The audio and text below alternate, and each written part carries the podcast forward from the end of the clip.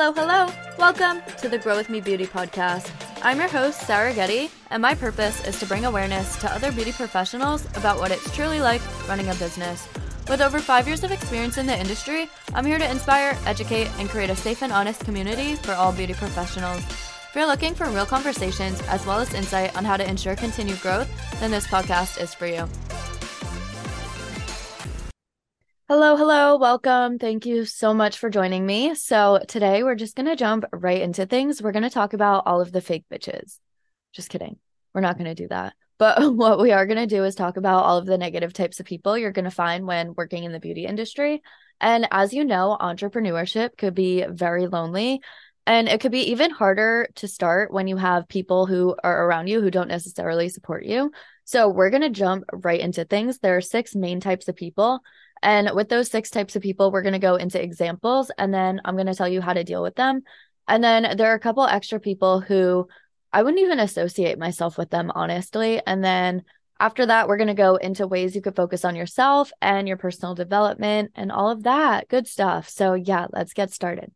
So, this isn't about any specific. And if you're feeling any type of way towards any of these certain characteristics, you might want to check yourself just because you might be bringing some mean girl energy to the table, and we don't want any of that.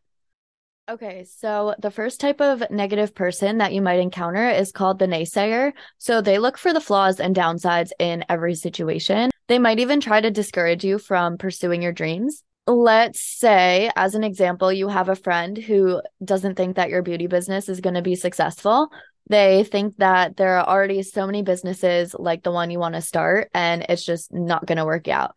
So instead of trying to convince them otherwise, what I would do is focus on your unique goals and visions and think about what products you're going to offer to set yourself apart.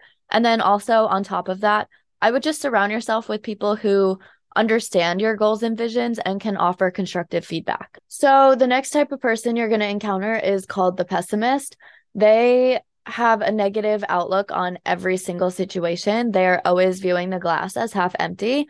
So, to be more specific, let's say you have parents who don't think that your beauty business is going to succeed because the industry is too saturated. What are you going to do? Well, obviously, there are people who are very successful in the beauty industry. All you have to do is put in that work. So, you need to find your goals and achievements to just remind you why you keep going. And then also on top of that, surround yourself with those people who support you. And I know that the beauty industry could be very catty, but what you have to do is find those people who are actually there to support you and could see your viewpoint on everything because that is so essential to keeping your business going. The next person that we have is called the critic. They are so quick to point out all of your flaws and mistakes. Let's say you have a client who comes in, they don't like a product that you have, or they might not necessarily like part of the service that you offer.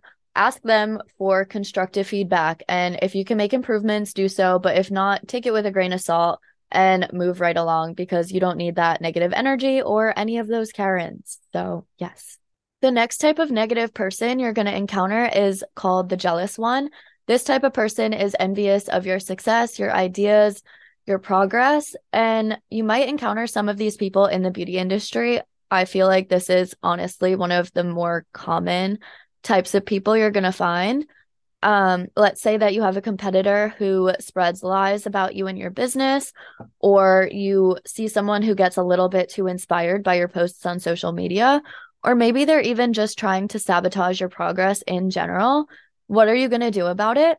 You're going to have to remember that it's easier said than done, but don't take their behavior personally. You have to remember that their jealousy stems from insecurities and inadequacy within themselves. So you just have to keep surrounding yourself with those people who uplift you and see your vision. Up next, we have the victim. This person is always quick to blame external circumstances on their problems and they will never take responsibility for their own actions. Maybe you have an employee who is blaming their lack of progress and their mistakes on external circumstances, what are you going to do? Well, you can offer support and help where needed, but encourage them to take ownership of their own actions and responsibilities because this will only help them. And if you take over and you try to do the work for them, they're never going to learn. So just offer the support where you can and then just stay focused on yourself, your goals, and your vision because You can't let their negativity bring you down. We have three different types of people who I wouldn't even associate myself with, honestly. We have the dream killer, the complainer, and the skeptic. You don't need any of that negative type of energy in your life because you've already looked at all of the negatives about opening a business. You've already done all that research. You already know how hard it is to start a business. You don't need those people in your life complaining to you and telling you that you can't do it.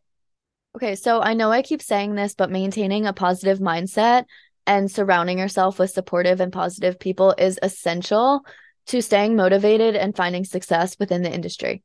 Here are some tips on how to maintain a positive attitude. Number one, focus on the positives. We don't need to be dwelling on any of the negative feedback or energy that you may encounter. What you need to do is focus on your successes, focus on your accomplishments.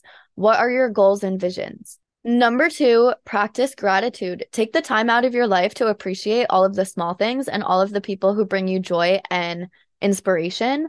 This can really help put all of the challenges into perspective.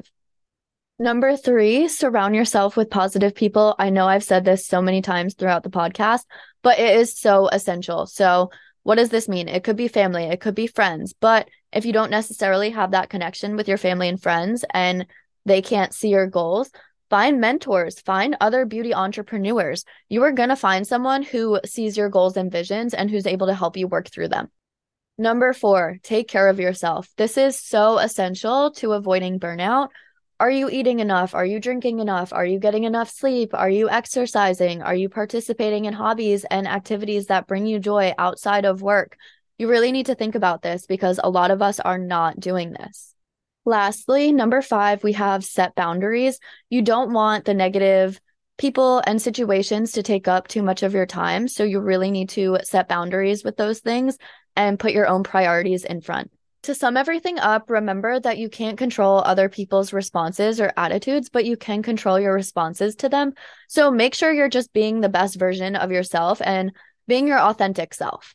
You just want to put out those good vibes and focus on yourself and all of the positive energy, and all of that will come back to you. Thank you so much for listening. My goal is to help as many beauty professionals as possible, and if this episode supported you in any way, I'd love if you left me a review and or let me know on Instagram. My handle is Grow With Me Beauty. You can take a screenshot and tag me or just shoot me a DM. If you're looking for additional support, you can always visit my website at growwithmebeauty.com, and I'll see you back here in two weeks.